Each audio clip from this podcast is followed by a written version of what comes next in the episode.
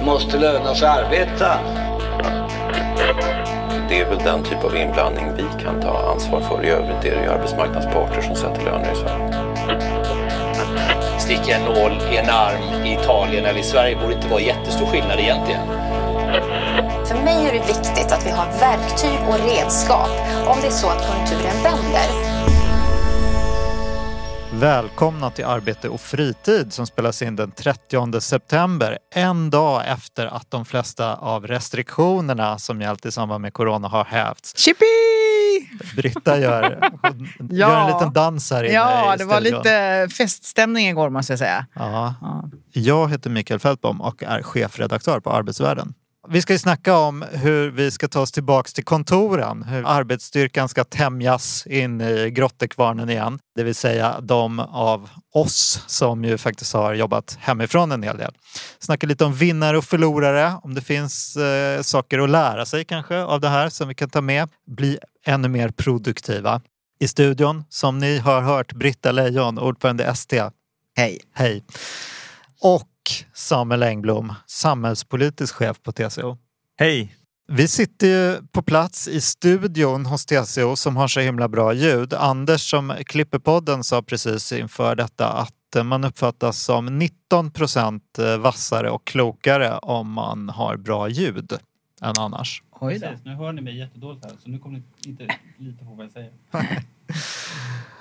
Hörni, eh, som en ingång till det här med att vi ska ta oss tillbaka till kontoret så tänkte jag läsa vår senaste nyhet på sajten. Den låter så här. Svårt att återanpassa mellanchefer till liv i fångenskap. De flesta av Folkhälsomyndighetens pandemirestriktioner hävdes i onsdags. En rad HR-avdelningar i 08-området larmar nu om svårigheter när personal ska återanpassas till ett liv i fångenskap. Under gårdagen inkom ett flertal observationer från Stockholm där förvildade mellanchefer förerat sig ut i trafiken och eller uppträtt stressat och okontrollerat i arbetsmiljö. Revirhävdande beteende bland risk manager på en stor svensk bank eskalerade igår vid lunchtid när hierarkier i det öppna kontorslandskapet åter skulle etableras och en ny alfa-individ på avdelningen Large Corporations and Institutions skulle utses. Ja, vad säger ni? Kommer det bli eh, knepigt att eh, gå tillbaks? Hur kommer ni gå tillbaks på ST-kansliet? Ja, nu är ju inte jag eh, kanslichef på SD så att jag har inte stenpejl på det där men jag vet att det kommer bli en successiv återgång till kontoren under de kommande månaderna här. Och att diskussioner naturligtvis har förts mellan lokala personalklubben och kanslichefens och kansliledningen. Så jag, vet, jag tror inte de riktigt har bestämt sig hur det blir från och med nästa år. Jag läste en artikel i DN i morse om de stora svenska företagen och hur de går tillbaka. Så det var ju så att alla, både privata företag och eh, myndigheter verkar ju gå tillbaks på halvtid ungefär, lite flexibelt sådär att man är inne halvtid och sen jobbar man hemifrån halvtid. Alla privata företag stod för utrustning i hemmet men Försäkringskassan var den myndighet som var företrädd. De står inte för det. Nej, vi, vi har ju, alltså om man pratar om statliga arbetsgivare så är det, pågår ju nu diskussioner runt om på arbetsplatserna om nya riktlinjer för distansarbete. En del har redan bestämt sig för nya, eh, och, men många har inte gjort det. Eh, och jag vet att den där frågan om utrustning är en av konfliktfrågorna. Eh, jag vet också privata företag som har sagt att de ska inte gå tillbaka till stora privata företag som har sagt att de ska inte gå tillbaka till kontoret eh, under överskådlig tid. Så att jag tror att vi fortfarande befinner oss i ett skede där man arbetsgivare söker sig fram och där vi får se hur det blir. Hur gör ni på TCO då? Det här är väl också någon form av gradvis återgång. Och jag tror att den här gradvisheten är klok på många sätt. Dels handlar det om att det finns nog en del som fortfarande kan vara rädda för det här med att det ändå finns en smittspridning i samhället. Man kanske inte vill kasta sig på ett fullsatt eh, tunnelbanetåg det första man gör. Det handlar också rent praktiskt. Jag kan säga att det är nog många som har kalendrar som är anpassade efter att det inte finns några ledtider mellan möten utan man bara man loggar in i ett och loggar in i ett annat. Och det där måste nog reda ut sig innan man plötsligt ska börja flänga från plats till plats igen. Så det finns nog många argument för att ha den här gradvisa återgången. Då. Eh, men sen är det ju inte en återgång till som det var innan. Eh, och det, och det tror jag är en, liksom, det, kanske det enda som vi vet idag om hur det kommer bli. Det kommer inte bli som innan. För att under den här eh, pandemin så har vi upptäckt flera saker i arbetslivet. Det gäller inte bara distansarbete, vi kan prata om en del andra saker sen också. Men eh, som vi kommer att ta med oss. Eh, och tittar vi på distansarbete så vet vi att de som har jobbat hemma har uppskattat detta i väldigt stor utsträckning. Eh, samtidigt som man då har haft det här att man kanske har suttit dåligt för att man inte haft rätt utrustning hemma, man har saknat kollegor, det är många som säger och så. Men att man gärna vill jobba hemma i en form eller annan. TCO har gjort sådana undersökningar, förbunden har gjort sådana undersökningar, nästan alla har gjort sådana undersökningar som, som säger ungefär samma saker. Eh, och då tror jag att en, en en arbetsgivare kommer nog vara tvungna att faktiskt ge den typen av flexibilitet om man vill vara en attraktiv det arbetsgivare. Tror jag med. Det tror jag med. De som, jag menar, det kommer ju så småningom etableras någon sorts ny norm tror jag. Eller i alla fall ett spann inom vilket normen befinner sig. Och den kommer inte se ut som förut. Och de som idag är, har ett extremt stort kontrollbehov, eller ett sånt där kontrollbehov som man hade när, när jag började i arbetslivet. Eh, nämligen att man skulle, ja, men med stämpelklocka och allt sånt där, man skulle vara på plats liksom. De kommer nog få lite svårt att anpassa sig till den här nya verkligheten. Där det faktiskt inte är viktigast att man befinner sig inom synligt avstånd från chefen utan att man producerar och gör det man ska. Liksom. Hur tror ni kontoren kommer se ut då? Alltså, ja, det är ju en det, svår fråga. Jag pratade med några, jag skrev ju en liten artikel om detta ja. och då var det ju en eh, spaning, det skulle i och för sig, det säger säkert sådana här mäklare Eh, oavsett eh, konjunkturläge och eh, pandemier. Men att kontoren liksom måste locka tillbaks folk nu. Man måste ha ett attraktivt kontor som liksom liknar någon sorts hotellstandard för att personalen ska orka ta sig in till kontoret. Liksom. Alltså, det där borde jag... Att när, när en, om en inredningsarkitekt eller en, en, liksom en, en fastighetsfirma säger något sånt där, då skulle jag vara väldigt skeptisk. Eh, det var ju som någon undersökning som hade gjorts om hur folk upplevt hemarbete som var lite mer negativ än andra. Den var ju då tror jag, utför av ett företag som tillhandahåller så här kaffeautomater och sånt på ett kontor. Så ska, man ska alltid fundera på vad ligger för intresse bakom när man läser något sånt där. Men jag tänker samtidigt när jag ser på de reella behoven på ett kontor nu så kommer det vara, om vi tänker att vi kommer att ha fler hybridmöten, eh, alltså att, att någon kommer finnas på väggen. En del resor kommer ersättas av möten, eh, då, då, eh, av, av, av liksom distansmöten. Ja, då kanske det inte är mer loungeytor som vi behöver utan det är sm mer små tysta rum där där, en eller två personer kan sitta inpluggade med kameror och grejer. Mm. Det, den typen av behov. Det är ju mm. inte lika roligt som att vi ska ha lite balla möbler och gungor i taket men det är nog det som behövs faktiskt. Ja, jag håller med dig. Mer ytor för möten. Eh, och jag är ju inte så förtjust i det där med hybridmöten utan jag tycker att antingen ska det vara fysiskt eller så ska det vara digitalt. Men, men sannolikheten för att det kommer bli lite mer blandat ökar ju naturligtvis. För jag tror att acceptansen för att folk dyker upp, alltså smittskäl kommer man inte acceptera. Att folk dyker upp och är lite småsnoriga eller något sånt där. Det tror jag det är nog borta.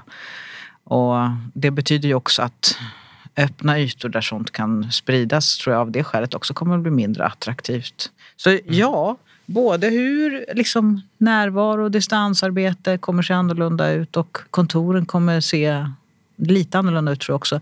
Men jag tror samtidigt att många av oss har ju ändå längtat efter att ha fysiska möten där vi kan delta mer fullt ut med både kroppsspråk och kreativt och hugga in i varandras samtal. Alltså ni vet, eh, avbryta varandra. Eh, ja, mer livfullt samspel. Mm. Ja, men det låter som något som de här lokalgurorna säger också. Vi kommer få fler så här små rum och sen så just det här med att möten kommer att dominera, inte att sitta och mm. jobba. Liksom. Nej, och de, de, de jämför ju med, liksom, det här är en på, utveckling som verkar ha pågått länge, med att de jämför med butikernas eh, förvandling från att du var tvungen att be om eh, tjänster över disk till att du själv går in på lagret. Mm. Att det gick från, ja, det kommer gå från liksom 20 procent mötesyta till 60-80 procent på kontoren. Och just det där att det verkar som att man säljer mer helhetskontor med allt från så här toapapper till tuggummiautomater på plats. Liksom. Mm, okay. Det ska bli så här service feeling. Men ja, jag vet Samuel, det här är, det här är säljsnack. Du Samuel, du har ju spanat lite kring vinnare och förlorare också på distans, eller på den här nya. Det fick jag också lära mig, man ska säga eh, distribuerat arbete, inte distansarbete. För att distansarbete antyder att det finns en liksom, central eh, mm. headquarters liksom, som alla förhåller sig till. Distribuerat arbete, det är ju mer nätverk. Du kan befinna dig i San Francisco eller Stockholm eller sitta hemma i din eh, mm. villa i Mumbai. Liksom. Det spelar ingen roll för du är ändå en del av samma nätverk sådär. Så distribuerat arbete. Men, men, så vi kallar det det då. Men Samuel, vinnare och förlorare. Vad finns det för risker och vilka, vilka kommer tjäna på det här?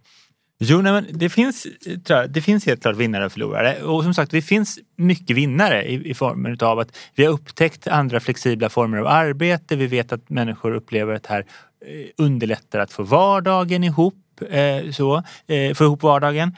Eh, eh, men sen finns det då risker. En sån risk om man tittar på distansarbete är att vi, en, om det är en sak som vi vet om flexibilitet i arbetslivet så är det att all sån flexi, möjlighet till flexibilitet används olika av kvinnor och män av olika syften. Och det är någonting som jag vet att vi från TCO har pekat på väldigt mycket. Att, att man måste ha ögonen på så att det inte blir så att kvinnor använder den här nya flexibiliteten till att få vardagen att gå ihop och kunna hämta och lämna. Medan män använder den på ett annat sätt. Då. Och det är också risken med hybridmöten som Britta pratade om. Att det kan vara lite så här, några är på plats och några är på skärm. Och det blir så lätt när, man, när det blir kaffepaus och då, då är inte de på skärmen med längre. Och då blir det kanske småsnack runt omkring och sånt. Så det finns liksom den typen av saker man måste ha koll på.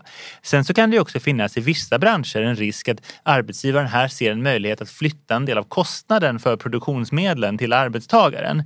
Eh, ta ett callcenter som kanske då inte säger istället för att vi har en lokal, för det är ändå en lokalkostnad, en teknikkostnad, så är det så att de som ska arbeta för oss, de får ha de här sakerna hemma själva istället. Då har du liksom tryckt ut kostnaden och det är inte säkert att det kompenseras då till de här personerna som får de här jobben. Eh, och det kan också ur ett fackligt perspektiv bli svårare att kontrollera arbetsmiljö givetvis. Det blir svårare att organisera människor som då är distribuerade ut över en större yta. Så den typen av risker finns. Det där måste väl facken märka av eh, oavsett att eh, corona har gjort det svårare att Ja. rekrytera när folk inte Ja. är på arbetsplatserna. Mm. Hur då? Ja, men man ser på medlemsströmmarna. Det är färre inflöden men också färre utfl- utflöden. Alltså det är svårare att organisera folk när man inte träffar dem. Nyanställda och sådär. Men det är också så att folk eh, inte lämnar i samma takt som tidigare därför att ja, arbetsmarknaden har varit lite osäker minst sagt. Så att, Eh, sen en annan sån här, apropå vad som kan hända då. Eh, eh, Britta var inne på det här också, att vi kanske kommer att ha en annan syn på smittspridning, en annan syn på hälsa i arbetslivet. Att det kommer inte vara lika socialt okej att släpas in till jobbet när man är lite snuvig. Och det har ju varit så ibland att det, där har folk kunnat göra en grej av att jag lite, liksom, ja, ja, lite förkylning hind- däckar ju liksom inte mig. Va? Utan jag går till jobbet. Det kanske har funnits också eh, arbetsplatser där kulturen har varit sån. Där det där nästan har uppmuntrats. Liksom, Att lite, en liten förkylning är väl ingenting. Liksom. Det tror jag att vi kommer ha en annan syn på. Och också då att ha andra möjligheter att sitta hemma eh, i sådana fall. Men det finns en annan risk där. Det är ju att vi börjar få se, alltså att det blir en, en att det där, det där kan också gå för långt. Vi kan hamna i en situation där vi tänker, men nu har vi diskussioner det här med vaccinerade och ovaccinerade till exempel. Eh, det kan ju vara människor med kroniska sjukdomar som av olika skäl kanske inte kan ta ett influensavaccin. Alltså det kan finnas den här typen. Och där finns ju en risk givetvis att det finns människor som kommer att, att eller som har olika typer av sjukdomsproblematik, sjukdomssymptom och sånt som kanske kommer ses på ett annat sätt på arbetsmarknaden och kommer få det svårare på arbetsmarknaden. Så där finns ju en, annan, en sån sak som man kan fundera på hur, hur den här synen på hälsa och arbetsliv eh, kommer att förändras. Eh, och sen det som man också ser och som hänger ihop med de här sakerna och som jag tycker att man kan, kanske kan, redan kan börja skönja det är att det kommer bli en ännu större skillnad mellan de som har arbeten som är i någon mån flexibla i rum och tid och de som inte har det. Eh, och det här handlar ju framför, det här är ju bland TCO-förbundens medlemmar så finns det ju det här. Vi har ju då en del som har kanske väldigt stor flexibilitet i rum och tid och framförallt om arbetsgivaren medger det kan få en stor sån. Människor som jobbar på kontor i vissa yrken och sånt. Men så har vi sjuksköterskor, polis, poliser, kustbevakare, lärare och massa andra. eh, Som så här, flygledare har ju ni. Mm, ju massa- kriminalvårdare. kriminalvården. Unionen har också många medlemmar som kanske jobbar inom liksom verkligen viktig, vital infrastruktur som måste finnas där. Och de har inte den möjligheten. Eh, och då kommer, kommer vi se, en, liksom, tror jag, mer av slitningar däremellan, mer av en uppdelning. Eh, ta en sån fråga som, som liksom, karensavdraget har varit borttaget nu. Eh, nu kommer det tillbaka. Eh, då. Eh, och, och där kan man säga att för en del så är ju då, innebär det här nya arbetslivet större möjlighet att, att undvika karensdagen. Därför att istället för att bli sjukskriven idag så jobbar du hemma en dag. Va? Och de möjligheterna fanns för många tidigare men nu har de utökats. De har blivit ännu större den typen av möjligheter. Medan för andra så kan det då ha blivit tvärtom. Det vill säga acceptansen att du släpar dig till jobbet när du egentligen borde ta en karensdag. Eller ta, ta den där dagen där du får karensavdrag. Den har minskat. Och där, sånt där tror jag, den typen utav, den skillnaden i arbetslivet Skillnaden att i flexibilitet och skillnaden i att styra sitt arbete, var det utförs, när det utförs, som redan tidigare var relativt stort, den kommer bara att öka tror jag också. Så det, ja, det, det, det är en viktig uppgift för oss att bevaka att det liksom inte blir väsensskilt och att det blir någon sorts också kompensation för vissa saker som man måste, arbeten som innebär att man måste kanske utsätta sig för vissa faror som annars inte har varit fallet. Så att det kan också tas med i beräkningen av värderingen av det arbetet på något sätt också. Så bort med karensdagen alltså. Oh ja. Mm. Du, Men, men, ja. men sen tänkte jag också, alltså, inte kanske så mycket termer av vinnare och förlorare, men däremot nya mönster som vi har kunnat skönja som jag inte som jag skulle önska att jag kunde tro på att de blir kvar. Det vet jag inte. Men, men när det har varit som bäst på arbetsplatser som vi har eh, så har, har vi liksom också märkt ett helt nytt samarbetsklimat och samverkansklimat mellan fack och arbetsgivare. Därför att man har ställts inför nya frågor som man har måste hitta lösningar på som inte har varit givna. Och i de i kloka arbetsgivare har då liksom, kanske ibland med pandemin som förkläde, plötsligt varit mycket, mycket mer lyhörda till inspel, förslag eh, och, och liksom, eh, grejer som kommer från de anställda. Så att på de arbetsplatser där, där, där det har funkat riktigt bra, då har det faktiskt varit så att saker som man kanske har velat och försökt få igenom i åratal och inte lyckats med tidigare, har man nu under pandemin fått igenom och som har inneburit förbättringar i arbetstider och arbetsmiljön och hur man har lagt upp arbetet. Och det vore ju väldigt bra om det kunde få fortsätta även efter pandemin. Men det återstår att se. Men jag tänker både på företag och på myndigheter borde det ju finnas en öppenhet för att eh, anställa folk som eh, inte jobbar på plats. Liksom. Ja, och tänk om den här diskussionen om att omlokalisera myndigheter plötsligt blir överflödig. Det vore väl bra. Finns det mer sådana saker som eh, vi kommer ta med oss från den här tiden då? Som eh, vi har lärt oss att bli effektivare? Ja, men alltså den, de nya digitala kunskaperna, de är ju en bra erfarenhet. Ja, men också ur ett fackligt perspektiv. Så otroligt mycket lättare att samla medlemmar över hela landet till ett möte digitalt än att göra det fysiskt. Mycket snabbare, vi kan stämma av grejer. I avt- alltså den här avtalsrörelsen vi hade senast som ju delvis fick för- föras under pandemin. Där liksom kunde vi ju, ja, vi bestämde oss för att en del av fördelarna med det här ska vi utnyttja, nämligen att snabbare kunna stämma av med en större grupp människor. Det är klart att det kommer vi ju bära med oss framöver och jobba på ett annat sätt. Det där, där tror jag Britta har en jätteviktig poäng. Just det här där du kan ersätta ett lite längre möte där du måste, med mycket så här kringtid, där du måste få, få folk till en plats med flera kortare möten.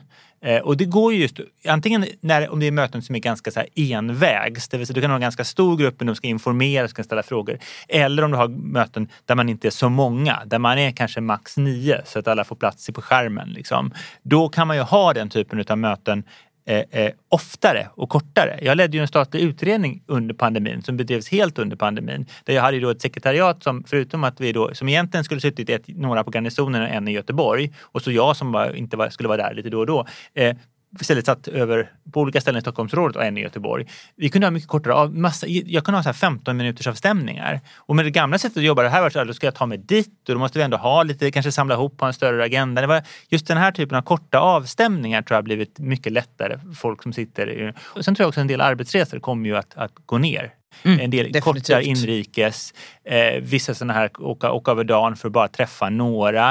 Eh, det får man verkligen hoppas att det kommer minska. Och då kanske istället så att när man väl reser så gör man mer saker. Man gör en större grej av det.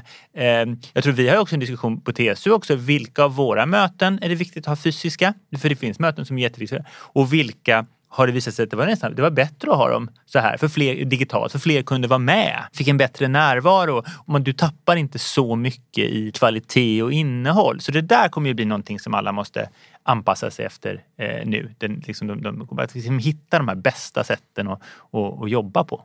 Jaha, Tänkte du andra lärdomar? Än nej. just sånt där? Ja, men finns det någonting mer att diskutera? När jag tänkte på den här podden så kunde jag tänka så här bara, jaha nu ska vi tillbaka till kontoret. So what? Alltså, finns det så mycket att snacka om mer än att vi ska tillbaks? Men folk verkar ju ändå tänka att det här är en psykologisk förändring? Hur ska vi klara det här och så? Eller tänker jag som en arbetsgivare nu?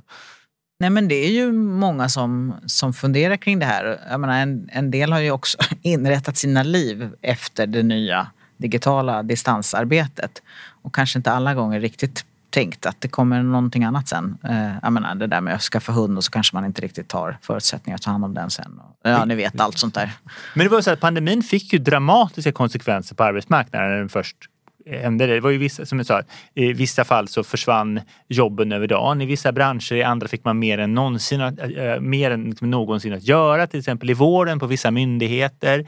Eh, kultursektorn försvann över dagen. Mm. Eh, evenemangsindustri, restauranger har gått Turismen. omkull. Turism. Det har hänt massa sådana här saker och man har gjort, liksom, man tänker de insatser man har gjort från, från staten och olika stödformer. Det har ju varit ett ganska massivt svar på detta. Det har hänt. Sen de här som jobbar hemma, som har liksom Liksom den, den delen, och det är ju inte en majoritet av dem, alltså, utan det är, men det är ju en väldigt stor grupp ändå. Där tror jag att det blev nog mindre dramatiskt än man tänkte sig. Alltså, plötsligt satt man där hemma med sin dator och jobbade. Sen har det också ihop att i Sverige så var skolorna för de mindre barnen Mm. öppna. Det har gjort väldigt skillnad om man jämför med andra länder. För där hamnade människor i en mycket svårare situation tror jag. Med små barn hemma och samtidigt som ska jobba. Men det har ju ändå varit ganska jobbigt för de som har små barn eftersom acceptansen för snoriga barn på dagis och sådär, det har ju liksom inte funnits. Så det är ändå så att många har fått trockla oerhört Mm. mycket för att få sin vardag att gå ihop med jobb och barn hemma och fixa luncher till hela gänget. Ja, ni vet. Men visst, Ja. jämfört med andra länder har det ändå varit en väsensskillnad. Jag tänkte en annan, en annan sån här helt, jag menar det här är om- vi nu är möjligtvis lättare möjligtvis från ämnet, men ändå det hör ju ihop, liksom, lärdomar. Ja, men sen ser vi också de här gigantiska ekonomiska satsningarna från staten för att stötta näringslivet. Det har ju också inneburit någon form av mentalt paradigmskifte på något sätt i den ekonomiska politiken, i vad som har varit möjligt och acceptabelt inom ramen för ekonomisk politik. Det ska ju bli spännande att se. Hur, hur påverkar det framöver? Verkligen, nu när finansministern blir statsminister. Ja, det också. Jag var med på, igår och pratade på ett seminarium som eh, TUAC, alltså den, så här, den fackliga kommittén inom OECD anordnade. Och där OECD-sekretariatet redovisade arbetet som de gör som egentligen handlar om handel. Och då var jag med och pratade i ett pass som just handlade här om inrikes politik för att möta strukturomvandling som drivs utav, av handel. Och då börjar man dra en del lärdomar just av, av det här vi har gjort under pandemin. Det här att då, hur man möter en plötslig chock. Med då, och till exempel då, vi har, i Sverige har vi då haft eh, korttidsarbetet och man har haft motsvarande sådana saker i de flesta länder har använt det. Och då är frågan, så, ja men det där kanske är någonting, för så chocker kan komma att inträffa. Det kan ju vara andra saker som innehåller. Nu har vi en halvledarkris plötsligt som gör att man inte kan göra. Eh, och, och då har vi upptäckt en del nya verktyg och också att staten vågar göra saker. Och sen kommer ju det här då samtidigt då i ett eh, strax efter egentligen någon sorts paradigmskifte vad gäller, om vi tittar på de, de här stora internationella institutionerna, hur de ser på statens roll när plötsligt OECD och IMF och sånt som vi pratat om tidigare ser mycket mer en aktiv stat, hur den ska liksom Det är bra att du nämner det. Mm. Så att det kan ju ytterligare spå på den utvecklingen. Att det, här har faktiskt staten visat sig vara en extremt viktig aktör. Absolut, och när vi då pratar om termer av vinnare och förlorare, så de som lever i samhällen där man har icke-fungerande institutioner och inte någon stat som fungerar, alltså det, där kan vi verkligen snacka om förlorare. Alltså, herregud. Men det verkar ju vara häftigt att det nu verkar hända saker. För om det var odramatiskt för oss som kunde jobba hemma då, eller vi journalister kan ju inte alltid jobba hemma, men i alla fall, så verkar det ju vara en rush på gång nu tillbaks i mer arbetaryrken som har påverkats av pandemin. Vi fick ett pressmeddelande i morse om att för varje person som kommer in i LOs som omställningsfond så trycks tre stycken ut på arbetsmarknaden igen. Så att nu verkar det verkligen, man ser de här kanske konsekvenserna av att man faktiskt har satsat i den här krisen i den delen av arbetsmarknaden. Spännande. Det är spännande Yes. tider. Ja. Det är mycket som förändras. Men man kan säga just den här att, att folk började jobba hemma. Det blev inte jättedramatiskt för plötsligt en dag var det bara så. Och så fick man kolla efter det. Och nu när vi kommer tillbaka då har vi lite mer tid att tänka på det. Vi har tänkt länge på när, hur ska åter, hur, vad händer när jag kommer tillbaka. Och så har vi vant oss vid vissa saker. Men det är ändå ganska odramatiskt. Va? Sen tror jag så för en del om du verkligen har inrättat ditt liv efter det här och du ställs inför en arbetsgivare som, är väl, som bestämmer sig för att vara väldigt inflexibel och verkligen kräva närvaro på kontoret liksom, eh, då 40 timmar i veckan. Ja, då kan det ju bli en, en, en, en, annan eh, sak. Men annars tycker jag att just det här, det är ganska det här odramatiska är ju intressant i sig. Våran förmåga att anpassa oss. Och där tror jag också har du att rätt i. lite det här med Sverige, jag menar, vi har haft en eh, det här med liksom att folk jobbar hemifrån. Eh, det var ju, gjorde vi ju mer än många andra tidigare också. Och det handlar om tilliten där. Att, att liksom arbetsgivare, arbetsgivare normalt, en, en normal arbetsgivare litar på en normal arbetstagare och att de gör sitt jobb. Och då är det inte jobbigt om de sitter på, på distans. Och det här vet jag har varit svårare än en del andra länder. Och det är också den här återgången nu då att, att då, då, då, då blir den också mjukare. Att man tänker sig att, ja, för att man, en del av, vi kan bevara en del av den här bra flexibiliteten och så. så att, eh, det, men det ska bli intressant. Det är jättemycket här som ska bli intressant att se. Eh, jag tänker på saker jag tänker följa. Sjuktalen ska bli jättespännande att se hur de Mm, för under utvecklas. pandemin har åtminstone Ja. våra medlemmar har ju haft lägre sjuktal, Ja. radikalt lägre. Precis, och då, men då det, där finns det flera saker som kan hända. Dels är det det här då att å ena sidan, vi accepterar inte att man går snorigt till jobbet. Ja, det borde peka upp sjuktalen. Eh, å andra sidan så eh, kan folk, fler jobba på distans hemifrån om de blir sjuka. Det pekar ner sjuktalen. Sen har vi det här pratat om att vi kommer få en influensasäsong eh, och, och förkylningar och sånt eftersom vi har varit hemma och hållit oss borta från sånt där så länge. Vi kommer få värre sådana säsonger. Så det kan, ju, kan bli jätteintressant att följa. Och sen kommer ju, menar, forsk, alltså, nu kommer ju all forskning rulla igång här på, på vad som har hänt under de här åren. Eh, och där finns klart, det finns ju risker att du, beroende på hur du väljer dina variabler så kan du bevisa vad som helst. Liksom. Liksom, eh, om du väljer, eh, vad, vad, vad anser du vara en framgångsrik bekämpning av pandemin? Är det överdödligheten generellt sett? Är det antalet människor som har, varit, har fått eh, sjukdomen? Är det antalet människor som har varit inlagda på sjukhus? Är det antalet människor som har dött? Alltså du kan välja vilken variabel du vill och så kan du ställa den mot vad, vad olika, vad olika eh, stater gjorde då för att möta det här. Och så. Så det är klart, det där kommer, den, den debatten kommer att hålla på i 20 år. Liksom. Det kommer fortsätta komma ut i den typen av, av, av forskning under många, många år. Ja, skulle vi, vi få ha en podd om det också då? Den, 20 år. Den, om 20 år. Nej, men den eh, ultimata utvärderingen av hur Ja. Sverige, den här landskampen, Ja, ja. liksom, hur Mm. Sverige klarade sig. Ja, det är många variabler man skulle vilja följa där alltså. Men hörni eh, lyssnare, eh, ni måste också komma med förslag om vad vi ska prata i framtida poddar. För nu känner jag att den här podden börjar dra mot sitt slut, eller hur? Ja, ingen däremot. alltså, hör av er till oss på Alltså gör det på Arbetsvärldens eh, mail eller Facebook enklast så eh, snackar vi om det i framtida poddar helt enkelt.